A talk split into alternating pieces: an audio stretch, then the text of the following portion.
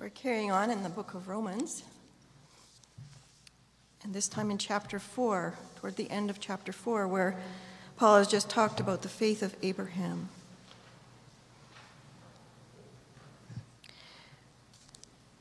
It, that is faith, will be counted to us who believe in him who raised from the dead Jesus our Lord. by the way, I'm reading from the uh, English Standard Version. Jesus our Lord, who was delivered up for our trans- trespasses and raised for our justification. And chapter 5. Therefore, since we have been justified by faith, we have peace with God through our Lord Jesus Christ. Through him, we have also obtained access by faith into this grace in which we stand, and we rejoice in hope of the glory of God. And now we're skipping over to verse 12 in chapter 5. Therefore, just as sin came into the world through one man, and death through sin, and so death spread to all men because all sinned, for sin indeed was in the world before the law was given. But sin is not counted where there is no law. Yet death reigned from Adam to Moses, even over those whose sinning was not like the transgression of Adam, who was the type of the one who was to come. But the free gift is not like the trespass. For if many died through one man's trespass, much more have the grace of God and the free gift by the grace of that one man, Jesus Christ, abounded for many. And the free gift is not like the result of that one man's sin, for the judgment following one trespass brought condemnation but the free gift, following many trespasses, brought justification.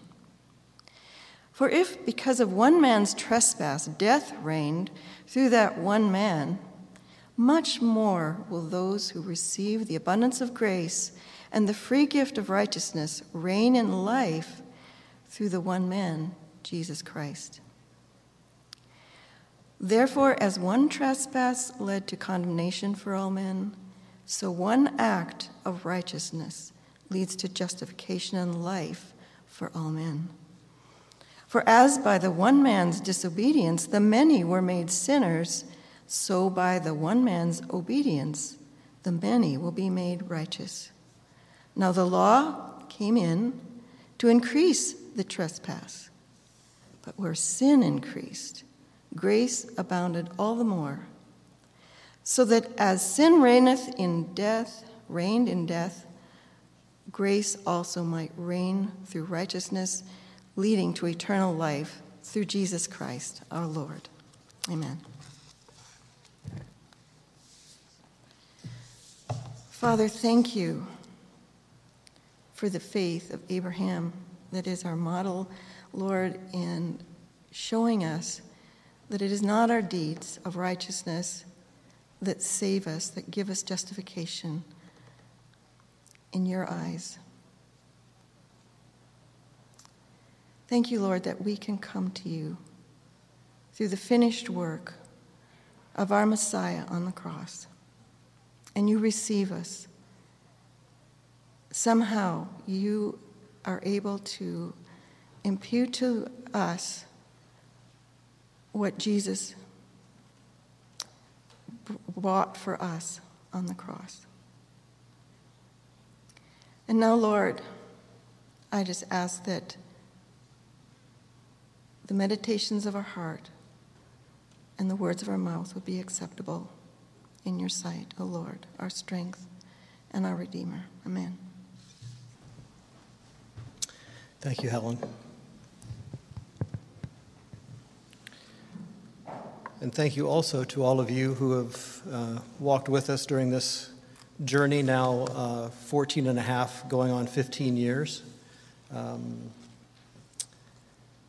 I have to admit, it was uh, surprisingly exhilarating after I took the oath and sang O Canada for the first time as a Canadian American. And, uh, but it was honestly also quite strange for me to be rooting for Canada um, in a curling match for the bronze medal against the USA. That was a very strange thing for me. It, it was, it was heartfelt, it was sincere, and it was very odd. Um, but the, our reality has changed. So thank you all for your warmth and your friendship and your sponsorship and all the things that uh, we have done together over the last 15, almost 15 years. One might have wondered, especially last Sunday, why or how or what is the connection or the intersection between where we've been in the creation and fall narratives in Genesis 1 through 3 and Romans chapter 5. Those questions, if you had them, and even if you didn't, they will be answered this morning. One of the very hardest things for us human beings to get over is the intrinsic sense of our own rightness. unless we're suffering from some psychopathological lack of self worth or agency in the world, we are prone to trust ourselves above all others, including God.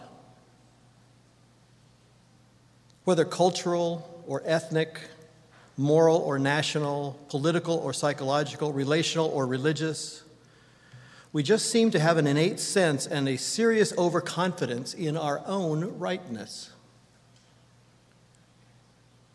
Not many human beings are born saying, I admit it, I was wrong. I'm speaking, of course, metaphorically, since we don't develop a sense of self awareness until we're something like 12 to 18 months old, and we don't speak in full sentences until we're two to three years old. But I think you get the point. The thoroughly biblical point is that our fallen human nature has developed in such a way that for the vast majority of us, and from a very early age, we begin to believe strongly in our own rightness, which is another way of saying that everyone else is wrong, even God.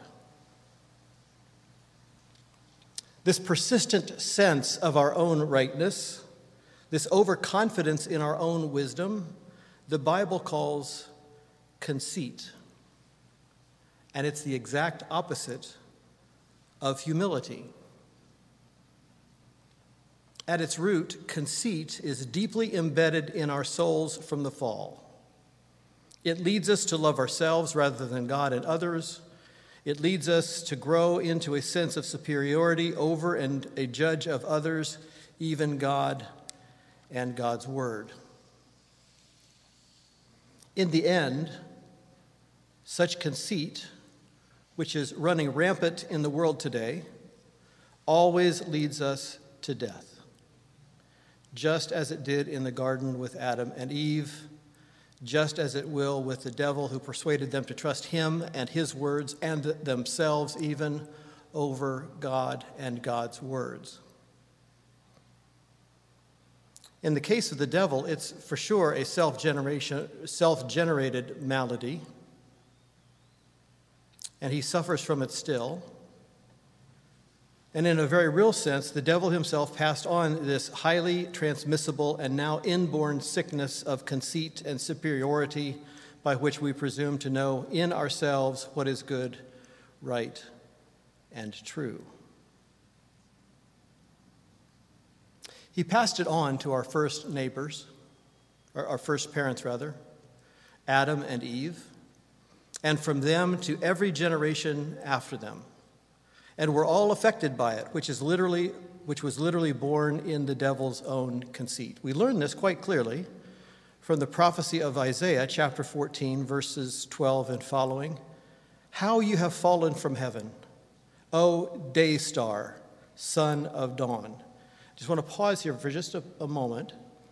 The place that we get the proper name Lucifer is from this verse, chapter 14 of Isaiah, verse 12, and it's the translation of the, the word halel, which in Latin is light bearer or Lucifer, which can also mean shining one or morning star. So if you believe in the devil, then this is Lucifer.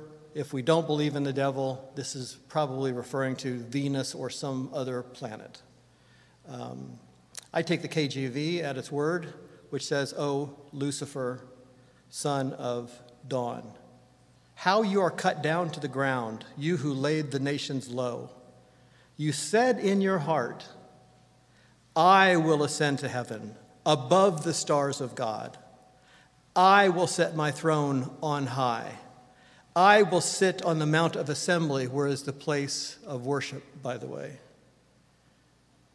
In the far reaches of the north, I will ascend above the heights of the clouds. I will make myself like the Most High. Of course, this is reminiscent of the devil's deceptive promise to Adam and Eve. You'll recall that. You will not surely die after eating from the fruit of the tree of knowledge of, and good, uh, of good and evil. For God knows that when you eat of it, your eyes will be opened and you will be like God. I'm not a psychologist, but I can see classic pro- projection. I, can, I, can, I, I know classic projection when I see it. So the devil here projects on Adam and Eve the very thing that he was guilty of this conceit that I will make myself become like the Most High. You will be like God, knowing good, good and evil. The prophecy of Ezekiel actually offers a similar but even more detailed and striking account. Now, as we've talked about before, these two prophecies, the one in Isaiah and the one in Ezekiel, have two or perhaps even more contexts, as is often the case in prophetic literature. In prophetic literature, and even in historical narrative in some cases, there is first the immediate historical context near or in the time of the one re- recording it. Our day and time, for example, or Isaiah's day and time, or Ezekiel's day and time. And on top of that, there's a not yet equally historical but still future context. Or, as in the case of both Isaiah and Ezekiel here, there's a context in the heavenlies that can only be known by revelation, as it is in these two accounts. This feature of prophetic literature is often called the dynamic fulfillment of prophecy. And if you're in my Wednesday evening Bible study, you've heard that phrase quite a few times because much of what we read in the Old Testament, whether it's in the Psalms or elsewhere, is prophetic in some sense. And we've referred to this and reviewed this dynamic fulfillment of prophecy a number of times. And it means that there is more than one application or fulfillment in a particular prophecy. So if we look at a timeline, and we can maybe imagine that there would be a prophecy here, but that it might be in the, in, the, in the now, and it might be fulfilled at a later time, a couple hundred years later, at another time, a couple hundred years after that, in Christ at the end of times. Um, and we see this as a common feature of prophetic literature. For, for one specific example, we might see a prophecy in the Psalms, for example. We've been in the Psalms for four years. This, this Wednesday, look out, we start 119 this Wednesday. It's got 150 verses. We'll be there for about four years. So, uh, so get ready. But just, just, um, just think about, and we've encountered these situations in the Psalms. This, so this isn't a hypothetical. This is a real example that applies to King David in his day as he wrote the psalm. Then, later in the life and kingship of his successor Hezekiah, when he restores the proper temple worship in his day. Then, when Jesus Christ comes as God in the flesh, and even perhaps when Jesus Christ comes to restore all things in the, in the end at his second appearing. That's the dynamic fulfillment of prophecy. One prophecy fulfilled at several different points along the timeline and in various places. So when we read in Isaiah 14 that the king of Babylon is named, and it clearly refers, at least in part, to the devil, or here in Ezekiel 28, the king of Tyre is called out by name, but also applies to Satan, we shouldn't be surprised or confused by this common feature of prophecy. In fact, we should look for it. Now, I do know that this is a lot, but it's important for our understanding of Scripture, especially if we're going to be the kind of people who want to get all we can out of the Bible, the very written words of the one true and living God. Now, listen to Ezekiel as he writes from verse 12 of chapter 28. Moreover, the word of the Lord Yahweh came to me Son of man, raise a lamentation over the king of Tyre and say to him, okay, so I need to pause here for just a second. You, you may recall, and it may be a little bit disturbing for you to see the, the term Son of Man here in Ezekiel referring to the prophet rather than to Jesus. You know that Jesus is referred to, especially in the Gospel of Mark, as the Son of Man. Well, Ezekiel is in a, in a, in a uh, typical way, and when I say typical, I don't mean common. What I mean is as a sort of type of Christ looking forward to Christ coming. And so throughout the, the uh, the, the book of Ezekiel, the prophecy of Ezekiel, Ezekiel, God actually refers to him as the Son of Man. And that's what he's doing here. Uh, the word of the Lord came to me, Ezekiel, Son of Man, the Lord is saying, raise a lamentation over the king of Tyre and say to him, Thus says the Lord God. Now listen to this. You were the signet of perfection full of wisdom and perfect in beauty. You were in Eden, the garden of God. Every precious stone was your covering sardius, topaz, and diamond, beryl, onyx, and jasper, sapphire, emerald, and carbuncle. And crafted in gold were your settings and your engravings. On the day that you were created, they were prepared. Verse 14 You were anointed guardian cherub. I placed you. You were on the holy mountain of God. In the midst of the stones of fire, you walked. You were blameless in your ways. From the day you were created, till unrighteousness was found in you. In the abundance of your trade, you were filled with violence in your midst, that means on the inside, and you sinned. So I cast you as a profane thing from the mountain of God, and I destroyed you, O guardian cherub, from the midst of the stones of fire. Now listen to this last part for the, the clincher, as well as a prophecy of events to come. Verse 17. Your heart was proud because of your beauty. There's the fundamental conceit. You corrupted your wisdom for the sake of your splendor. I cast you to the ground. I exposed you before kings to feast their eyes on you. By the multitude of your iniquities, in the unrighteousness of your trade, you profaned your sanctuaries.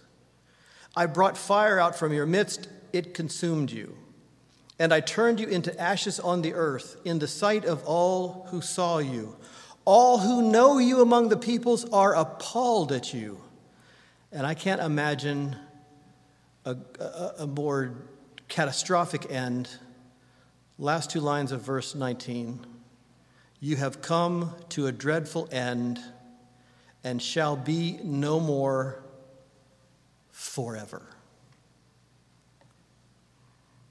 Make no mistake, this is a heart rending lament, a personal lament of the Lord God Himself over the loss of His most perfect and beautiful created being. Whether we call him Lucifer or Dawn Star or Son of the Morning or Satan or the devil or even Venus makes no difference. Among other things, both Isaiah and especially Ezekiel here demonstrate in very clear, even emotional terms, God's deep grief over sin and its holy, just, and necessary punishment. This was true for Lucifer. It must be especially true for human beings created in God's very own image, male and female, to image his likeness and represent him on the earth. God grieves over our sin. It's why he sent his son in the person of Jesus Christ to give himself up for us to offer himself as the perfect and perfectly satisfactory substitute for our sins, even the sins of the whole world, and thus to begin to reconcile all things to himself. This brings us finally to the central truth of our message for this morning. It's printed there for you in the upper inside left corner of your bulletins. Take a look at it. Here it is. I'll, I'll just read it through one time. Through the appearance, life, death, resurrection, and ultimate return of Jesus Christ, God has restored, is restoring, and will restore in us the righteousness that human beings once and briefly shared in relation to Him from the beginning. I'll read it one more time and I'll just add just a little, two clarifying things. The, through the appearance, life, death, resurrection, and ultimate return of Jesus Christ, God's only Son, God Himself has restored, is restoring, and will restore in us the righteousness that human beings once and briefly shared in relation to Him from the beginning. If you're not already there, I, I, invite you to turn with me to the book of Romans once again, chapter 5 ish, and I'll explain that in just a moment. Chapter 5 ish. In just a moment, we'll begin to look at God's Word as it's written in the Bible with some additional depth over this issue of redemption. Redemption. Now, last Sunday, we began basically with the first 11 verses of Romans 5, and specifically the saving truth that God in Christ Jesus began a plan to save us from the consequences of our own sin which tainted all of creation, and to reconcile, there was the big word last week, to reconcile all things to God Himself, and to do so right from the very beginning. Actually, before the beginning, but let's not get stuck there. We'll, we'll move on. We'll come back to that perhaps at another time. But today, I'd like for us to see the vital connection and the necessity of both God's work in Jesus Christ to reconcile all things, including his people, to himself, with the necessary work of God in Christ Jesus to make us righteous again. And this is crucially important. This is why I took all that time and made all that effort last Sunday and this to make sure we understand Satan's, the devil's, Lucifer's part in all of this. He infected the whole human race essentially with the same conceit by which he himself fell, and he's still doing it. This is also why we need to stick just as closely to the gospel of Jesus Christ as the Holy Spirit will enable us to do, and this as individuals, as families, and as a congregation. Last week, I introduced us to David F. Wells, Dr. David F. Wells, and his excellent but regrettable book, the book isn't regrettable. The reality it, it uh, addresses is losing our virtue, why the church must recover its moral vision. Dr. Wells also has something serious and helpful for us today. Listen to this. Quote It is impossible, of course, to speak about the gospel without speaking about sin. Though, if there were a way, our church marketers, with their boundless ingenuity, would have found it. They have often come close to passing the gospel off as if it had more to do with what we want than with who we are, more with consumption than with, with repentance. The closer they have come to speaking about the gospel while ignoring sin, the closer they have come to a self defeating strategy. Because if there really is no danger from which deliverance needs to be sought, then there really is no necessity for anyone to take the gospel seriously and believe it. What has happened here, and in many other ways, is that the church has accommodated itself to a culture in which sin now makes no sense. In the time and text we have remaining, we'll look at the cost of hu- to human beings of our own sin, beginning with our first father Adam, as well as the cost of sin to God in Christ Jesus, and why the death of both Adam and Jesus were required, that is the word required, by the holy justice of God. To reset our textual context, I simply want us to reread Romans 4 24, starting, with, starting at, at the it, as uh, Helen did earlier, and read through 5 2, then jump directly to verse 12, and then we'll be off uh, in our pursuit of God's truth from verses 12 to 21. Look there at 24b with me. It will be counted to us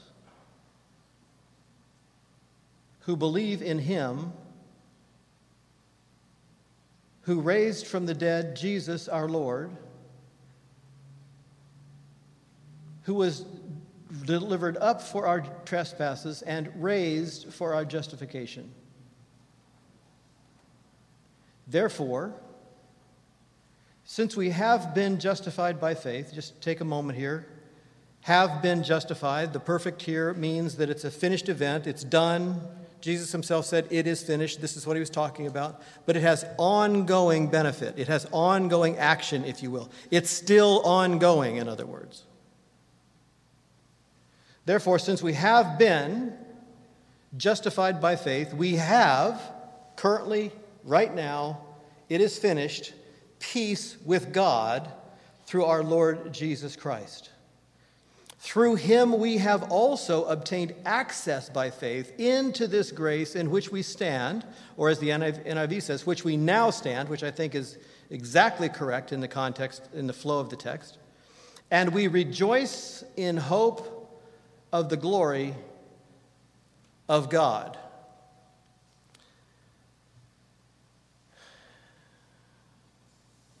What we'll see now from verse 12 to the end of the chapter is that we will be taken on to an unfettered path from Adam's death as a consequence of sin to Jesus' death on the cross as consequence of God's holy justice. And the first thing I think we can take for the, from these first three verses, 12, 13, and 14, is this The sin of Adam infects us all, and death is always the inevitable outcome.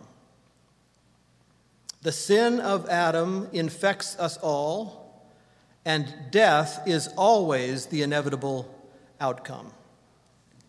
It's the conceit of the devil passed on to us human beings through Adam that convinces us, has convinced most of us on a very practical level, that we don't need God or God's word on what constitutes righteous living or to be saved, whatever that might mean. Consequently, we human beings are apt to believe any number of lies, repeated over and over and over again since the garden, about our own self sufficiency, the absence, or at least the irre- irrelevance, of God, and the agency we must have in order to be truly free. And they are lies. All of them. And their ultimate end, if we follow them, if we order our lives by them, is always and inevitably death. Eventual physical death and ultimate spiritual death. The preacher in Proverbs puts it this way in 14, verse 12 There is a way that seems right to a man, but its end is the way to death. There are many false hopes in this world, and the devil is behind most of them. But John made a specific point to note that Jesus came to destroy the works of the devil. Here's what he says in 1 John, his first letter, chapter 3, verse 8 Whoever makes a practice of sinning is of the devil, for the devil has been sinning from the beginning. The reason the Son of God appeared was to destroy the works of the devil. But only the freedom Christ has secured for us on the cross is true freedom freedom from condemnation and wrath, freedom from the power of sin, freedom to honor God with our lives, true freedom. All other roads, though they would appear to be right and true, end ultimately in death. Speaking to the Jews who had believed him in John chapter 8, verse 32, Jesus put it this way If you abide in my word, this has nothing to do with human agency. This has nothing to do with doing what we want, when we want, wherever we want, with whom we want, which is pretty much our definition of freedom these days. If you abide in my word, you are truly my disciples, and you will know the truth, and the truth will set you free. Verse 36 If the Son sets you free, you will be free indeed. Let's take a look at the text now Romans 5, verses 12, 13, and 14. Therefore, and I don't think we need to go all the way back to the third verse and, and read all of that again. We looked at it in depth last week. Let's just go back to verse 11 to get to therefore. More than that, we also rejoice in God through our Lord Jesus Christ, through whom we have now received reconciliation. Therefore, just as sin came into the world through one man, and death through sin, and so death spread to all men because all sinned. If, if you want a, a term for what he's talking about in chapter, in chapter 5, verse 11, you can use the phrase, although it's not a particularly biblical phrase, but it is a descriptive phrase, and that is original sin. Here's where sin began, here's where death began. We looked at it the last several weeks when we looked at chapter 1, chapter 2, and chapter 3 of uh, Genesis. This is the connection. Paul, by the Holy Spirit, is now explaining what was happening back then that, that caused it to be required that Jesus should come and offer himself up because of God's justice.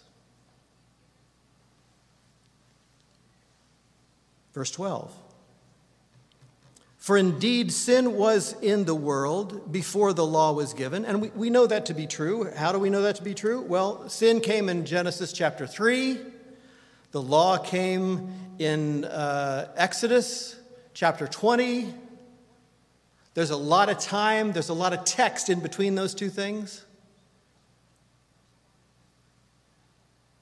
So it, it is an historical fact that sin came before the law was given. So it's, it's, it's acknowledging that historical, that historical, historical fact, but sin is not counted where there is no law. So many people have wrestled with this. This is one of the difficult sentences in the Bible, but sin is not counted where there is no law. He's not saying that they weren't guilty, he's saying that there was no law against it, and therefore perhaps they had no consciousness or they had no accountability for the sin because they did not know the law. The law had not said to them, This is the right way to live, this is the wrong way to live, now live the right way. And they knew when they were going against it.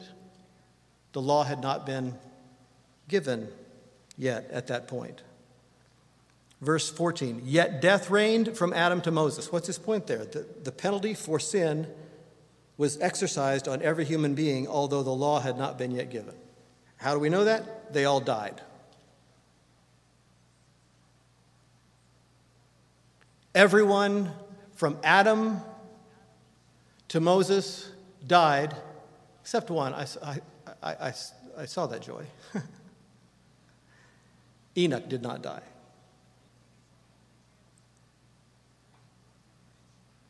And I'll leave that between him and the Lord. But here the point is death reigned in all human beings, even though the law had not yet been given from Adam to Moses. Even over those whose sinning was not like the transgression of Adam, So it wasn't directly in, con- perhaps their sin wasn't in direct contravention of God's word. Maybe it wasn't the conceit that caused them to, to do it. And, and yet they still encountered the penalty for sin, which is death. And their sinning was not like the transgression of Adam, who was a type of the one who was to come. So Adam was a type, in a strange way, of Jesus, in the sense that it's kind of in a controverted way, the sin came through Adam, righteousness came through Christ. Death came through Adam, life came through Jesus Christ. So it's, it's sort of an opposite way that Adam is typical of Christ, the one to come. So the sin of Adam infects us all, and death is always the inevitable outcome. There's a second thing from verses 15, 16, and 17. The sacrifice of Jesus saves all who believe, and grace is always the inevitable outcome. So the sin of Adam infects us all, and death is always the inevitable outcome. Here, the sacrifice of Jesus saves all who believe, and grace is always the inevitable outcome.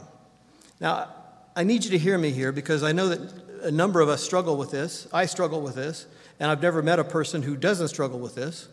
Um, and, and so uh, I'm confident that I'm not the only one here this morning who needs to hear this. There is no sin that you or any other human being could have committed that Jesus did not die to atone for.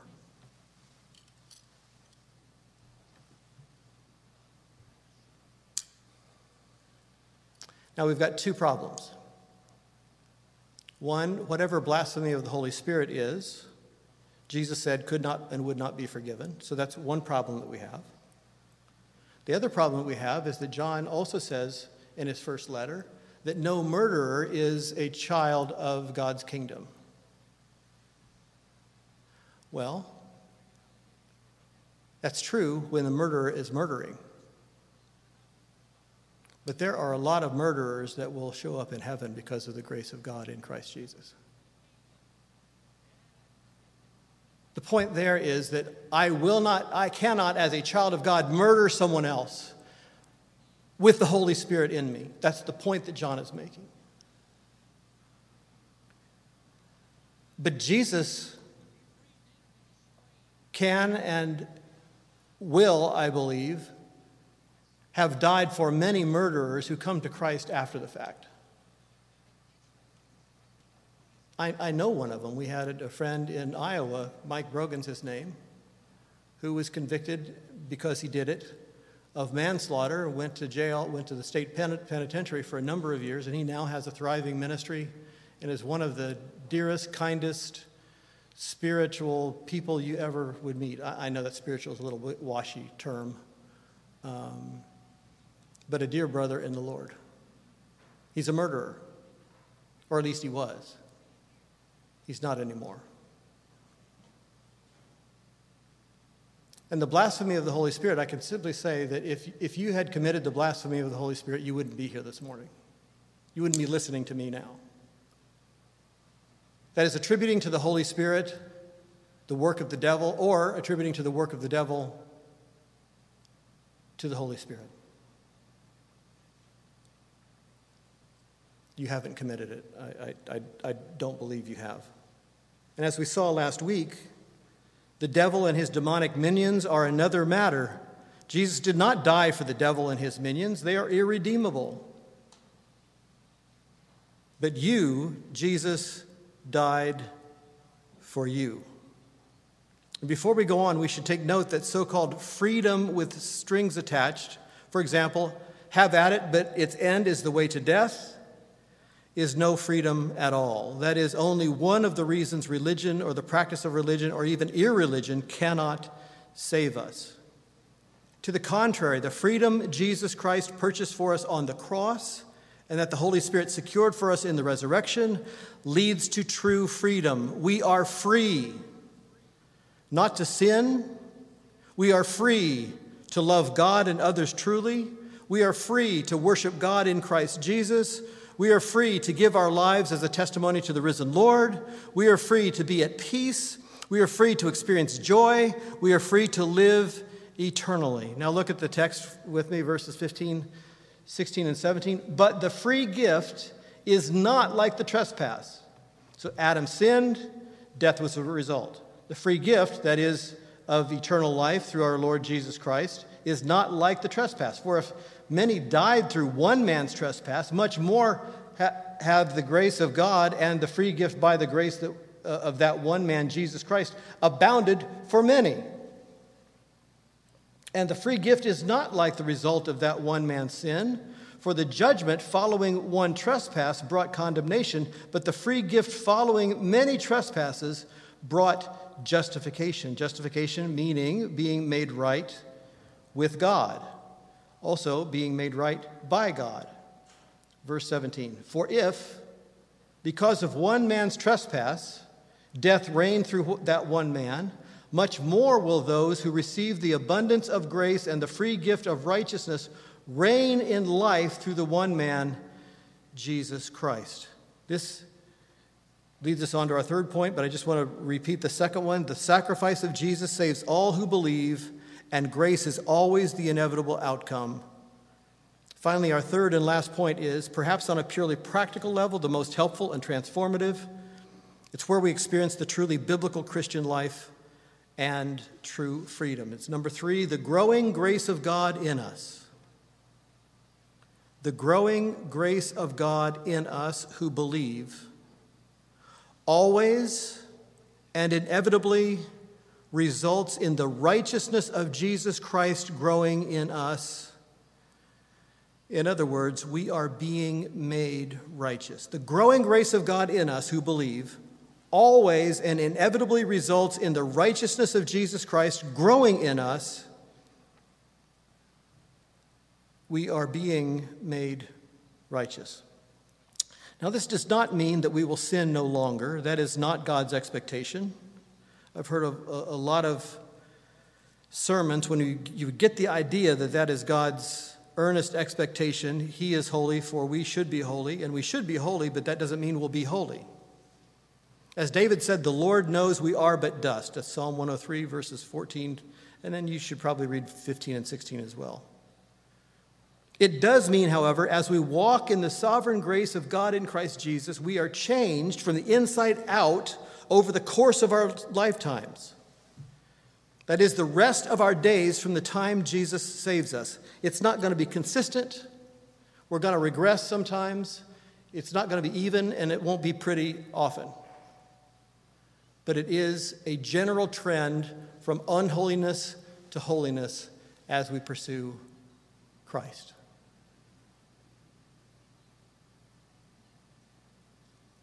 Now, this can be both exhilarating and daunting. It can be and should be exhilarating to realize that we belong to Jesus no matter what and forever.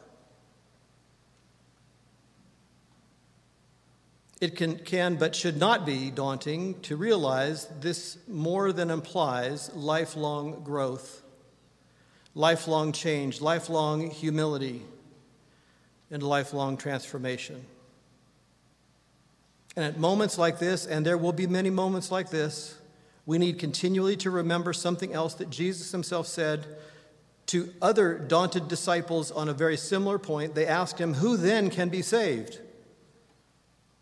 But Jesus looked at them and said, With man, this is impossible, but with God, all things are possible. Matthew 19, verses 25 and 26. Let's look briefly at our text from verse 18 to the end of the chapter. Therefore, as one trespass led to condemnation for all men, we're all gathered up in it, as Charles Swindoll, Charles Swindoll once said, whether it's by nature or by choice, we have all sinned.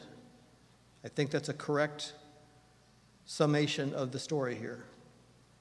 So, one act of righteousness leads to justification, that is, being made right with God, and life for all men, that is, all men who would believe. Verse 19 For as by the one man's disobedience the many were made sinners, so by the one man's obedience, that is, the obedience of Jesus Christ, the many will be made righteous. Now the law came in to increase the trespass, But where sin increased, grace abounded all the more. Now, that's a very strange thing to hear. Now, the law came in to increase the trespass. If there is no law, we have no consciousness of sin. We have no idea, we have no uh, sense that we have broken the law. But once we know the law, there's a sense in which the sin, the trespass, the violation of the law is multiplied because we know we're doing it.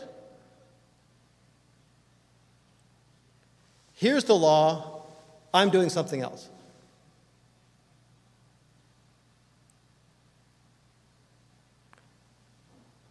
So there's a sense in which the sin or, or, or the trespass is increased, is, is multiplied, or at least its effect on us. Verse 21 so that as sin reigned in death, Grace also may, might reign through righteousness, leading to eternal life through Christ Jesus our Lord. So then we can now see that the growing grace of God in us who believe always and inevitably results in the righteousness of Jesus Christ growing in us. We are being made righteous. Another way of thinking about it is He does not leave us where we are. He doesn't save us and then say, okay, see you later, good luck, see in heaven? No. Eternal life begins now. Transformation begins now. Being made righteous begins now. But it will not be complete until we are with Him face to face, where there is no longer any taint of sin, where there is no longer any judgment. This has been in Christ, we are being made righteous. May we all aspire as individuals, as families, and as God's people to a renewed high view of God, a renewed high view of His Word, a renewed higher view of His creation and of His whole creation and of our unique place in it, which is to bear His image and represent Him on the earth. Let's pray together. God our Father, we are humbled when we come before your word, Lord. Help us to allow the process of being judged by the word that we not become judges of it. And that when that conviction comes, that we will be glad in our humility to agree with you, to confess our sin, to repent and believe anew.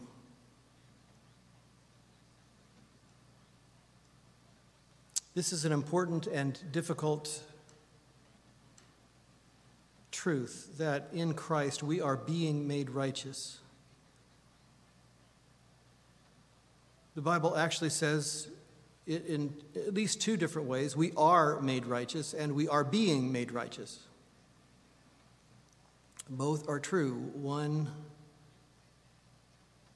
in the heavenlies right now before you, we are made righteous. And it is also true that in this life, we are being made righteous until we are reunited with you.